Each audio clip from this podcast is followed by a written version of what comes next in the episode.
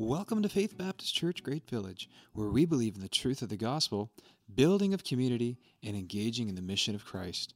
We hope you enjoy this week's message as our pastors share from God's Word.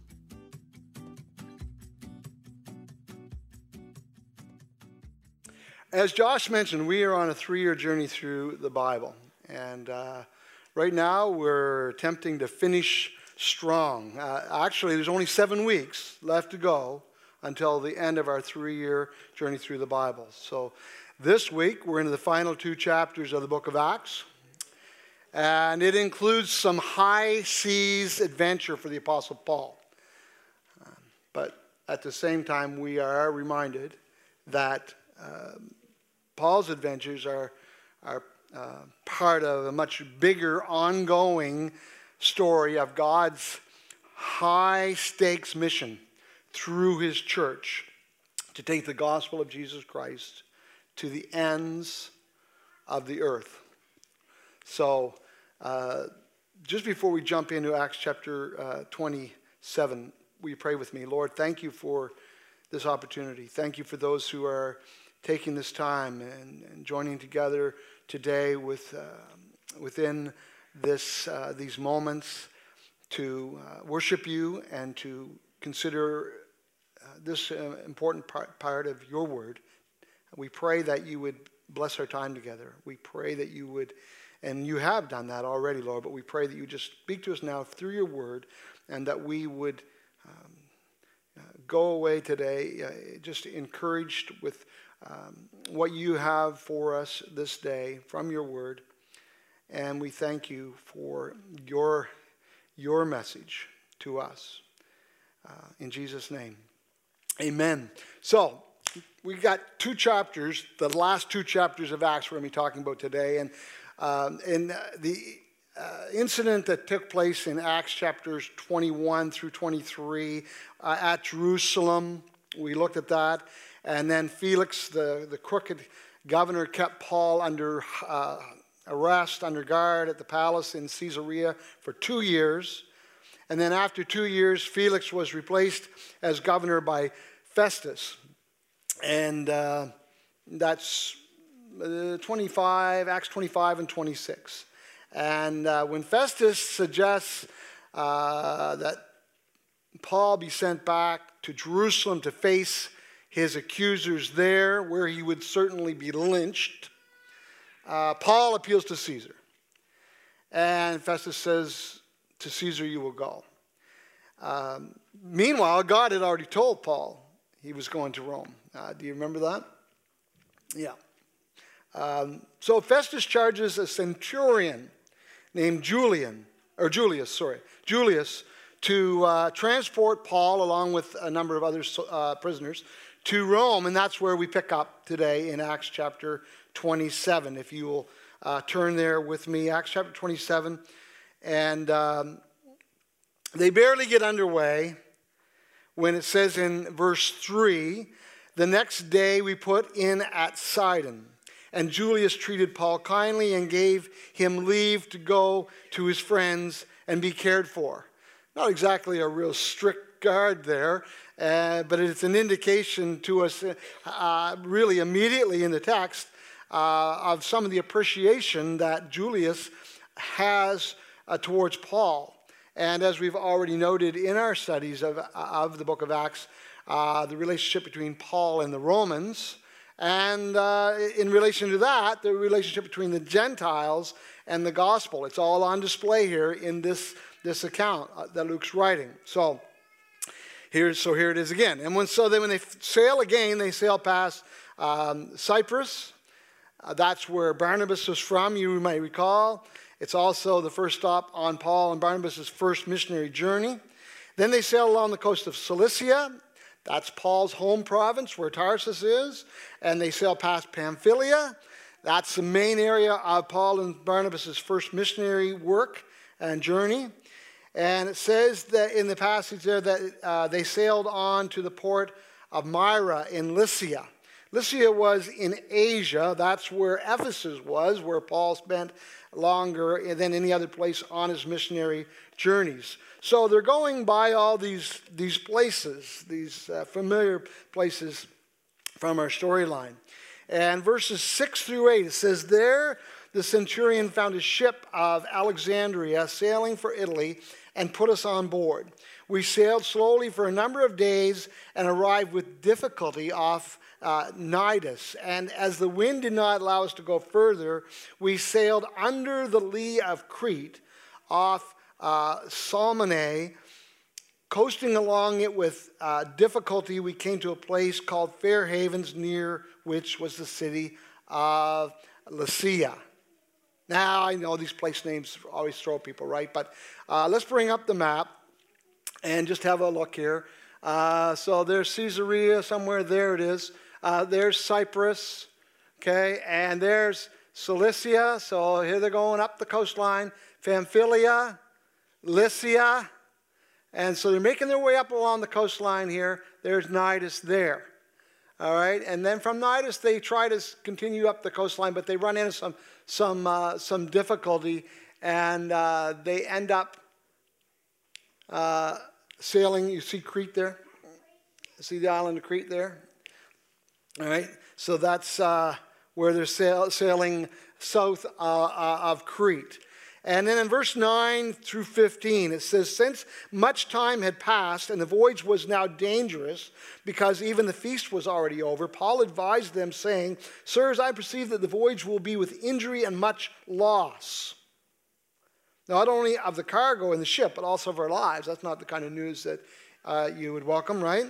But uh, verse 11 says, The centurion paid more attention to the pilot and to the owner of the ship than to what Paul said which is not unreasonable, uh, but it does show that his confidence in Paul is not uh, yet where it probably is going to end up being before the end of this uh, excursion.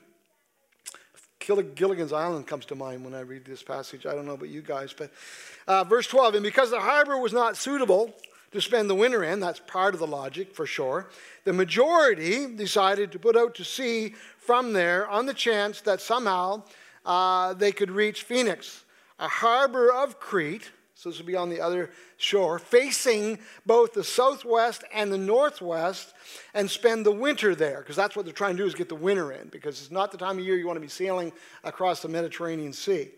Um, Verse 13 Now, when the south wind blew gently, supposing that they had obtained their purpose, they weighed anchor and sailed along Crete close to the shore. But a tempestuous wind called the northeaster struck down from the land. And when the ship was caught and could not face the wind, we gave way to it and were driven along, which is another way of saying completely out of control. All right? So let me summarize for you a bit of what happens after this. Uh, what happens next is the, the storm gets so bad that they end up throwing the cargo overboard, it says in verse 18. And then on the third day, they throw the ship's tackle overboard with their own hands, it says in verse 19. Now that can't be good, right? Uh, Luke goes on to say that they went many days without seeing the sun by day nor the stars by night. Try to put yourself in their, their shoes and think about what that would be like. It says in verse 20 that it, it got so bad that they had lost the, all hope. It says they lost all hope of surviving in verse 20. And then they stopped eating because they were hopeless. Don't just hear those words, put yourself in their shoes. As we read on, we, we discover that they spent 14 days being storm tossed on this sea and uh, the situation was, was just hopeless if you can put yourself there. Maybe some of you can. Maybe some of you have had experience like this, but maybe for a lot of us, it's hard for us to imagine what it'd be like. But try to imagine what it would be like. And then that's when Paul stands up. And in verse 27, or verse 21 rather, of chapter 27, it says, Since they had been without food for a long time, Paul stood up among them and he said, Men, you should have listened to me and not have set sail from Crete and incurred this injury and loss. Yet now I urge you to take heart, uh, for there will be no loss of life among you, but only of the ship. For this very night there stood before me an angel of the God whom I serve and to whom I belong and whom I worship. And he said, Do not be afraid, Paul. That's what angels always say. You must stand before Caesar. And behold, God, and this is really cool, this is significant. Behold, God has granted you all those who sail with you. So take heart, man, for I have faith in God, listen to these words, that it will be exactly as I have been told. But we must run aground on some island. So the good news is everybody's going to be saved. The bad news is we're going to crash. Uh, do you remember when Paul had a similar experience to this back? I mentioned this earlier, back when he was in Jerusalem, and there was an angel that stood uh, by him at night and said, you're, Paul, you're going to go to Rome. Don't be afraid. You're going to go to Rome. So, uh, Acts 23, verse 11. The following night, the Lord stood by him and said, Take courage. This is the reference from 23. Take courage, for as you have testified to the facts about me in Jerusalem, so you must also testify in Rome. So, this time, there are 276 souls involved. That's verse 37. And Paul has promised all their lives. Uh, Luke tells us they spent 14 days and nights like this, if you can imagine that. And then the night comes and the sailors start to sense land. Must be a sailor thing, right? That's what it says. It just says they just kind of sensed that they were, they were getting close to land. So they started sounding. That's that, that uh, method of determining the depth of the water. Uh, by using uh, vibrations that come, that come back from the ocean floor. Pretty, pretty neat that that technology is that old. But, uh, the, and they were right because when they started to sound, they realized that the water was getting shallower and shallower. So they dropped all the anchors and they prayed for daylight. If you can imagine. So there are two more instances recorded here where Julius shows favor to Paul. Uh, but we really start to get uh, the sense that Julius is starting to realize uh, that he is on the receiving end of favor from God because of Paul. And that kind of comes out in the text as, uh, as you read it through there. And then the sh- ship ends up wrecking on an island reef, just like Paul said it would, just like the angel of the Lord told Paul it would. And uh, they don't know where they're at, but it turns out it's a, an island called Malta. And the text says that everyone, verse 44, everyone was brought safely to land. Why is that so important? Well, if you're one of the 276 souls, it's important because you don't want to die. Um, but for us reading this account uh, and struggling to put ourselves in their shoes, if you will, it's important because what God says is going to happen happens. Just like the Lord said. So they end up wintering on this island, the island of Malta. Paul gets, ends up getting bitten by a, a poisonous snake. And you have to wonder when you're reading through here uh, why all this stuff is happening. Don't you? When you read through this, do you wonder? Like, God says, Paul, you're going to Rome. And, and Paul probably, by this point, would he not be saying, Lord, you know, this is not Rome. And, you know, when you look back, uh, do you find yourself asking the question, you know, why couldn't God just take Paul to Rome? Like, why, why the mobs? Why the beatings? Why the death threats? The arrests, the chains, the trials, uh, the storm tossed sea, if you can try to imagine that, a shipwreck, a snake bite. Like, why? You know, as I read through this, two things stand out to me. One thing that stands out to me is the opposition that this mission faces. Remember, Paul is on mission, right? Don't forget that because that's critical to our understanding and appreciation for the account of the Acts of the Apostles as we have it delivered to us from the Lord. Paul's on mission, and the Word of God is on mission. Do you remember, that? That those passages throughout where it says the word uh, prevails. Um, so the mission is opposed. Listen, the mission is being opposed by the enemy of men's souls. Because what is the mission? The mission is to take the gospel to the world. And, and it is the gospel, Paul says in Romans chapter 1, that, that, that by which we are saved. Then it's the only way, Acts chapter 4, there is no other name given amongst men whereby we must be saved but by the name of Jesus. And so this is, a, this is not only a critical mission, this is the critical mission. But there's opposition to the mission. And we uh, can't afford to forget that. The second thing that stands out to me here is, and it's not unrelated to the first, is that there is a, a cost to be paid. This great drama we see, uh, the Word of God prevailing. The Word of God prevailing, whether that's God's personal word to Paul about his sufferings and about, about his trip to Rome and about all of these other things, or whether it's that that uh, the word of God, in the, in, the, in, the, in the sense of the gospel message that's being carried to the ends of the, wor- of the earth by his church. Either way, the word of God is prevailing, but not without great personal cost to his servants.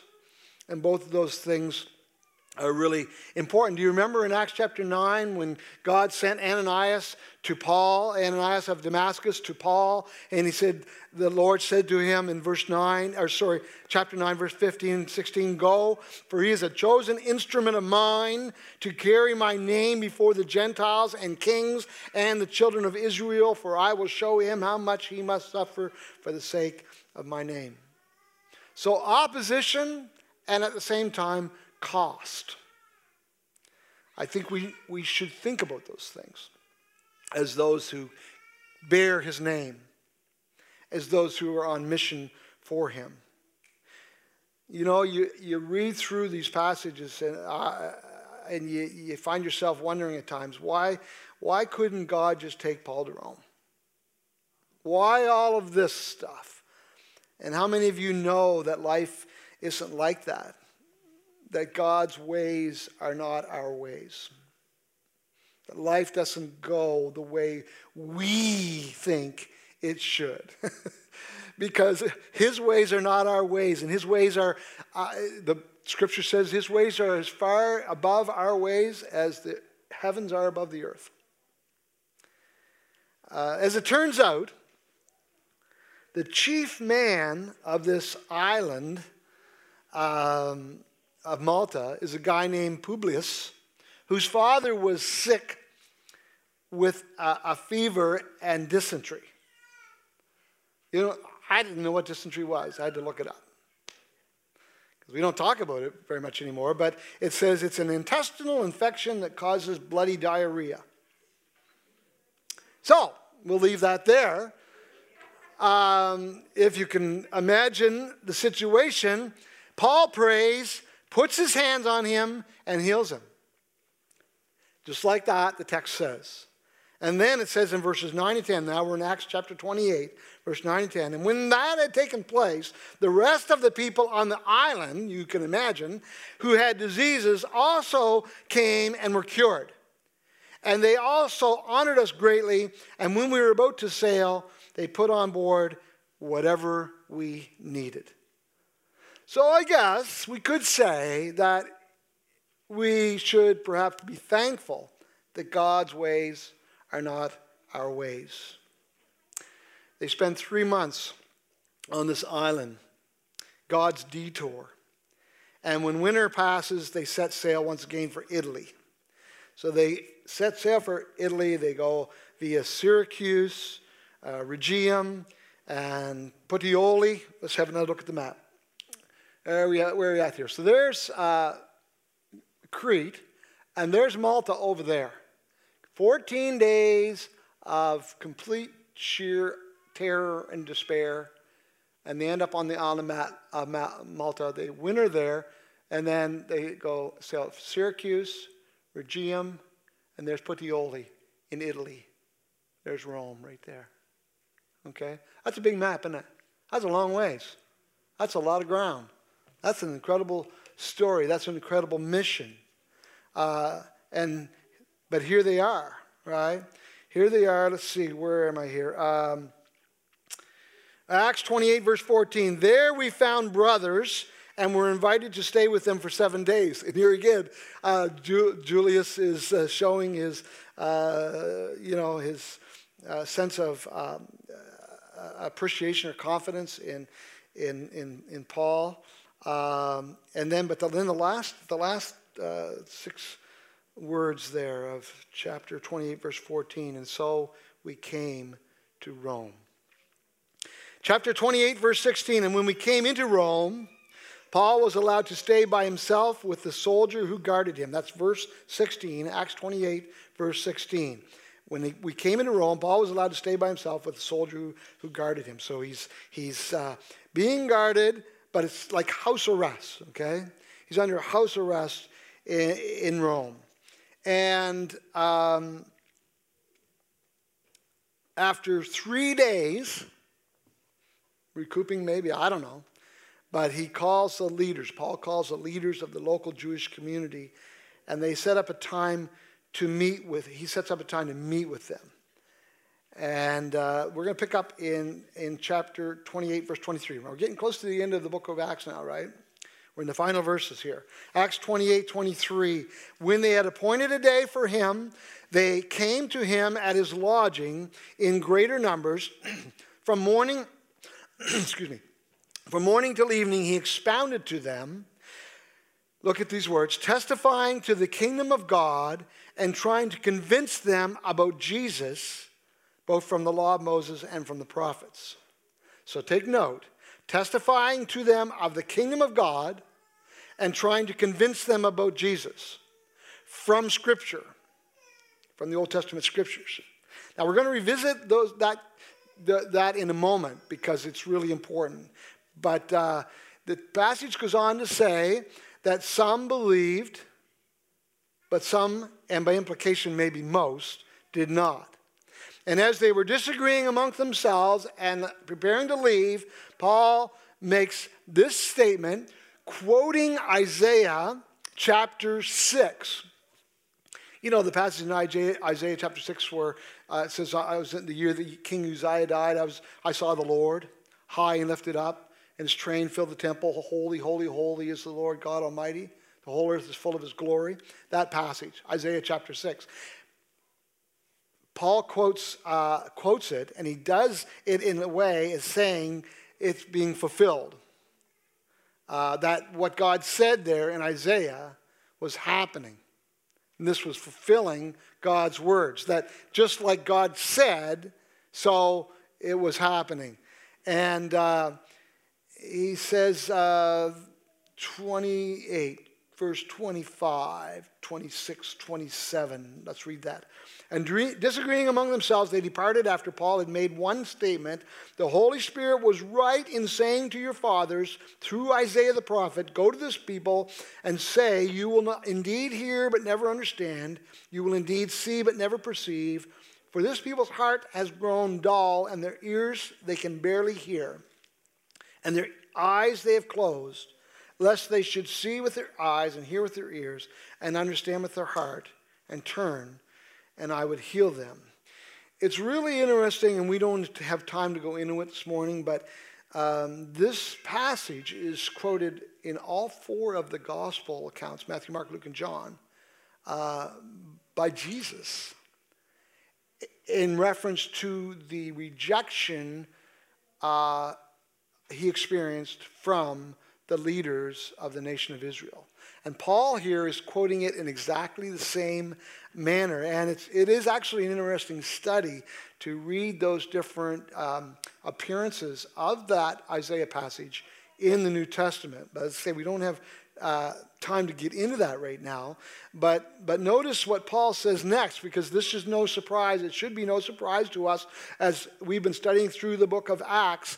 The next thing Paul says um, is in verse uh, uh, 28 Therefore, let it be known to you that this salvation of God has been sent to the Gentiles, they will listen.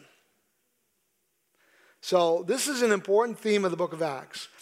And we took uh, a bit of a look at this back on June 13th when we were in Acts 21, 22, and 23 at the whole uh, idea of, of the gospel being presented to the, the Jews first, uh, Romans chapter 1, verse 16 and 17, to the Jews first as a matter of principle, but then the theological implications of the rejection of the gospel by the nation of Israel as it relates to the time, what, what Scripture calls, what Paul calls in Romans chapters uh, 9 through 11, the time of the Gentiles. So these are, these are significant uh, things uh, when you think about Bible prophecy or eschatology as well. But um, it's a matter of principle that the gospel go first to the Jews. Uh, but uh, though many of the Jews did accept Christ, the leadership of the nation, in general terms, did not. But the Gentiles, that's a different matter. And that's an emphasis in the book of Acts. That's why Paul is in Rome, because Rome at this time is the center of the earth. It's the capital of the world. And, and then uh, Paul makes this final comment. Let's take a look at uh, verse 30 and 31 of Acts 28 says, He lived there two whole years at his own expense and welcomed all who came to him, proclaiming, proclaiming the kingdom of God and teaching about the Lord Jesus Christ with all boldness and without hindrance. That's how the book of Acts concludes. Now, remember, if you will, back in verse 23, it says there, when Paul spoke to the Jews uh, in Rome, the Jewish leaders, um, he spoke to them of, it says, testifying to the kingdom of God and trying to convince them about Jesus. So, this now is sort of a summation of Paul's messaging, because it says here in verse 30, he, um, he, uh, or verse 31, sorry, he says he was proclaiming the kingdom of God and teaching them about the Lord Jesus Christ. Do you see that there? So, uh, this is a summation of Paul's messaging. And we need to understand this. And here's something that will help us understand this. Now, we did not cover this when we came through because it's hard to cover all, all the whole Bible in three years and touch on everything. So I think the former three year cycle through the curriculum uh, took us through Acts chapter 20. But this year we didn't go through, this time we didn't go through Acts chapter 20. Acts chapter 20, it was where Paul meets with the elders from Ephesus on his way back to Jerusalem and uh, he, he gives them a, a, farewell talk there. He tells them he, they're never going to see his face again. I don't know if you read through, I hope you read through this. I hope you're not just reading the parts just that we're able to speak on, you're reading all through. But if you read through there, you might recall this. But I want to take you back just really quickly to Acts chapter 20 because there is a, a, a larger summation of the messaging of Paul. So take a look at this. This is helpful. Uh, Acts chapter 20, verses 20 through to 27. Read it with me. Now, behold, he says to the, the elders of Ephesus, Behold, I am going to Jerusalem, constrained by the Spirit, not knowing what will happen to me there, there, except that the Holy Spirit testifies to me in every city that imprisonment and afflictions await me. No kidding. That's the opposition, and that's the cost, right? But I do not, verse 24, but I do not account my life of any value, nor as precious to myself, if only I may finish the course and the ministry that I received from the Lord Jesus. The mission matters. And the mission has a message. What's the message? He says to testify to, notice two things the gospel of the grace of God and now, behold, I, am, I know that none of you among whom I have gone about proclaiming the kingdom will see my face again. So we have the same two things there the gospel of the grace of God, the gospel of grace that's found in Jesus Christ, and the uh, pro- proclamation uh, of the kingdom. And then it says in verse 26, take a look at verse 26 Therefore, I testify to you this day that I am innocent of the blood of all, for I did not shrink from declaring to you the whole counsel of God. So, these statements give us insight into what Paul was doing in Rome for two years. When it says that he uh, proclaimed the kingdom of God to them and he talked to them about Jesus. Now, some have tried to suggest that Paul and Jesus didn't share the same messaging. Some people will read scripture and they'll point out to you and they'll say, you know, Paul's message wasn't the same message as Jesus' message because Paul, or uh, sorry, Jesus proclaimed the kingdom of God, whereas Paul preached the gospel of grace. Well, Jesus did proclaim uh, the kingdom of God because he was the son of David, uh, the Messiah, king of Israel. And he talked about the greatness and the glory of the kingdom of heaven with justice and mercy for all. How many times did Jesus say these words? The kingdom of heaven is like, or the kingdom of God is like. If you've read through the Gospels, you know it was many, many, many times. Now, for the sake of time, we don't have time to do this, but back a few years ago, I put together three slides, three slides that do a comparison. If, if Aiden, if you could bring those up for me right now, that'd be, be good. They do a comparison of the teachings of Paul from the book of Romans to the teachings of Jesus in the gospel accounts. Now you can see there's a number of them there. That's one slide. There's actually three slides like that. We don't have time to go through it, but if you, uh, we maybe will be able to post them on our social media, or if you want, uh, just send me a note and I'll send them to you because you will be absolutely um, uh, struck by the the, the uh, correspondence. You okay there, Chris?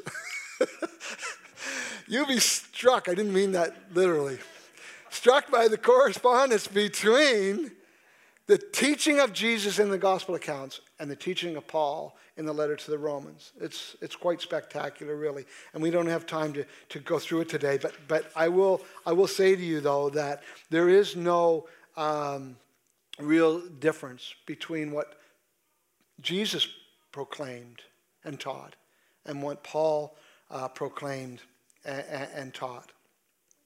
Um, those last two verses. He lived there two whole years at his own expense, welcomed all who came to him, proclaiming the kingdom of God and teaching about the Lord Jesus Christ with all boldness and without hindrance. Boldness is a theme in Acts. And the boldness of Paul here, along with the triumph of the Word of God, results that resulted in the gospel being taken to the world forms a, a conclusion of sorts for Luke's writing. Um, we looked a little bit about at that back when we were talking about chapter 12. That's where uh, Herod has James beheaded and Peter thrown in, in jail. When we were covering that, we talked about the passages in the book of Acts where it talks about the word of God prevailing um, and, and, and, the boldness of his servants.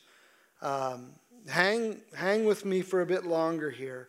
Uh, Acts chapter 4, verse 29 to 31. And I know we're going back, but we're at the conclusion at the, of the book of Acts, right? So if you go back to chapter 4, verse 29 31, after the, the apostles were threatened for the first after the first really big incident that took place from the preaching of the gospel, uh, they had a prayer time. Remember that? It says, Now, Lord, look upon their threats and grant to your servants to continue to speak your word with all boldness. And then, verse 31, it says, And when they had prayed, the place in which they were gathered together was shaken, and they were filled with the Holy Spirit and continued to speak the word of God with boldness. In chapter 6, we're told the word of God continued to increase and the number of disciples multiplied greatly. In chapter 12, we're told that the word of God increased and multiplied. In chapter 13, we're told that the word of the Lord was spreading throughout the whole region. In Acts, in, in chapter uh, 19, we're told that the word of the Lord continued to increase and to prevail mightily. And I made the comment back when we were in chapter 12 that somebody else had said if, if there was, if Acts uh, uh, was, a, was a song, this would be the chorus, the refrain. Boldness has been a theme throughout, but connected with this proclaiming of the Word of God. And here, this statement, without hindrance, is like a, a victory statement. It's positioned at the end of the book of Acts like a victory statement. Here's the Apostle Paul in Rome.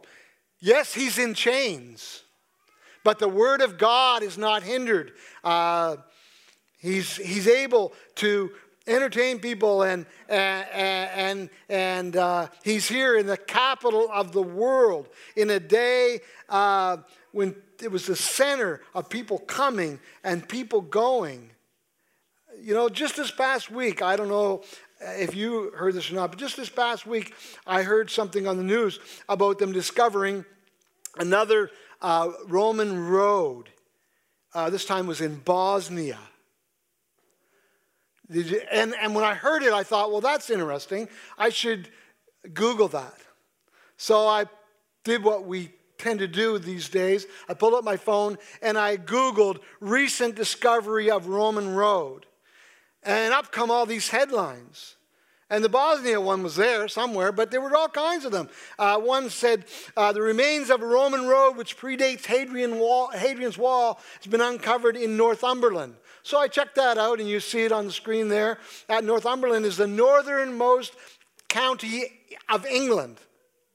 And there's pictures is on the screen there of this road that's in, the, in Northumberland County, England, that they just discovered a cobblestone road that was part of the Roman road network that uh, enabled the kind of transportation and communication to happen under the Roman uh, rule of the Roman Empire. Um, another headline read New section of famous Roman road discovered in France. Another article said 2,000 year old Roman road discovered near Israel's Beit Shemesh. And on and on it goes. And let me read a quote to you. The Roman road system was among the most impressive construction works of ancient times. It, gra- it uh, gradually developed from the center i.e., Rome, to the borders of the empire with an efficient and more than 120,000 kilometer long network of roads which fulfilled military, administrative, and economic needs, allowing quick communications, trade, and cultural integration. And when you hear that, think gospel travel. Jesus said, You will receive power when the Holy Spirit comes on you, Acts 1 8, and you'll be my witnesses in Jerusalem, in Judea, in Samaria, and to the ends of the earth. So here, Paul is in Rome. John Stott says Rome was the city of Paul's dreams. He's under house arrest, but people can come and go. And he can share the gospel with people. And he can teach. And he can write letters. Because the word of God is not bound. The adventures of Paul are part of a bigger story, and it's an ongoing story. It's the story of God's high stakes mission through his church to take the gospel of Jesus Christ to the ends of the earth. And it's the same for you, and it's the same for me. It's all about the gospel going out, it's all about God reaching out so that people are not left out so that people get to hear, so that people get to know. Now, some will, will reject. Not everybody will respond the way we want them to respond. But at least they'll have the opportunity as we take the gospel. I keep up on a lot of what's happening in our world today.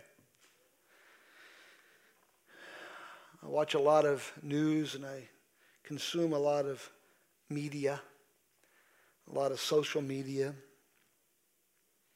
And a lot of what's happening today is not friendly to the gospel. There is a lot to fret about. And what I'm particularly interested in as I look at our world and, and, and, and observe what's going on is, is particularly how it relates to the cause of Christ. That's what I watch for. How does this relate to the cause of Christ? Is it good or is it bad? It's like Josh was saying last week. Is it good or is it bad? Because when Paul and his compatriots ended up in that storm and shipwrecked on Malta, you know, I'm sure they're thinking, oh, this is bad. This is bad. Remind me of the old spoof they did on Hee Haw. Oh, that's good. No, that's bad. Remember that? Yeah. Some of you are old enough to remember that. That's okay. That's all right. The point is that sometimes it seems like the battle is being lost. The battle we sung about and April spoke about earlier. Sometimes it seems like the battle is being lost. And we start wringing our hands. I, I do. I, I watch and I'm going, oh man, this is not good. You know, the, the, the name of Jesus is being maligned and the cause of Christ is being opposed. And the book of Acts has been good for me that way. And I hope it's been good for you because the truth is, is that God's kingdom is coming. Because Jesus is Lord. And the gospel is the hope of the world. And the word of God will prevail, and you and I can count on it. But God has blessed us with the awesome responsibility and privilege to bear that message, His message, to a lost and dying world. Whether people realize it or not, whether they realize that they're lost or not. It's the message of hope, and it's the only message of hope that this world has. And we have the responsibility of bearing it. So, as we come to the end of the book of Acts, we're not through the Bible yet. We're going to be talking about some of the letter that we're going to be talking next week about one of the letters Paul wrote while he was under house arrest in Rome. And then we're going to be talking some about the Apostle John after that. And then we're going to be going into the uh, book of Jude and the book of Revelation. Uh, but for today, will you pray with me? Lord in heaven, I thank you for those who are, who are uh, with us today and here in the room and joining us online, but taking the time to go through the scriptures and realizing that your message matters most and your mission matters most because the gospel is the only hope for this world. But we thank you, Lord, that, that you will cause your gospel and your word to triumph. And we pray that even now, as your word is proclaimed, that you, by your Spirit, would be convincing men and women, young people and old, of their, uh, their sin and their need for Christ. And also showing Jesus to them. Lord, that we would see Jesus uh, high and lifted up on that cross, dying for the sins of the world, rising again, victorious over sin, death, and hell. And the Lord, that we would bear that message and that your Holy Spirit would bear witness to the testimony of your people, to the hope that is found in Jesus alone. And we pray that you would do this great work in and through your church for your glory. In Jesus' name, amen.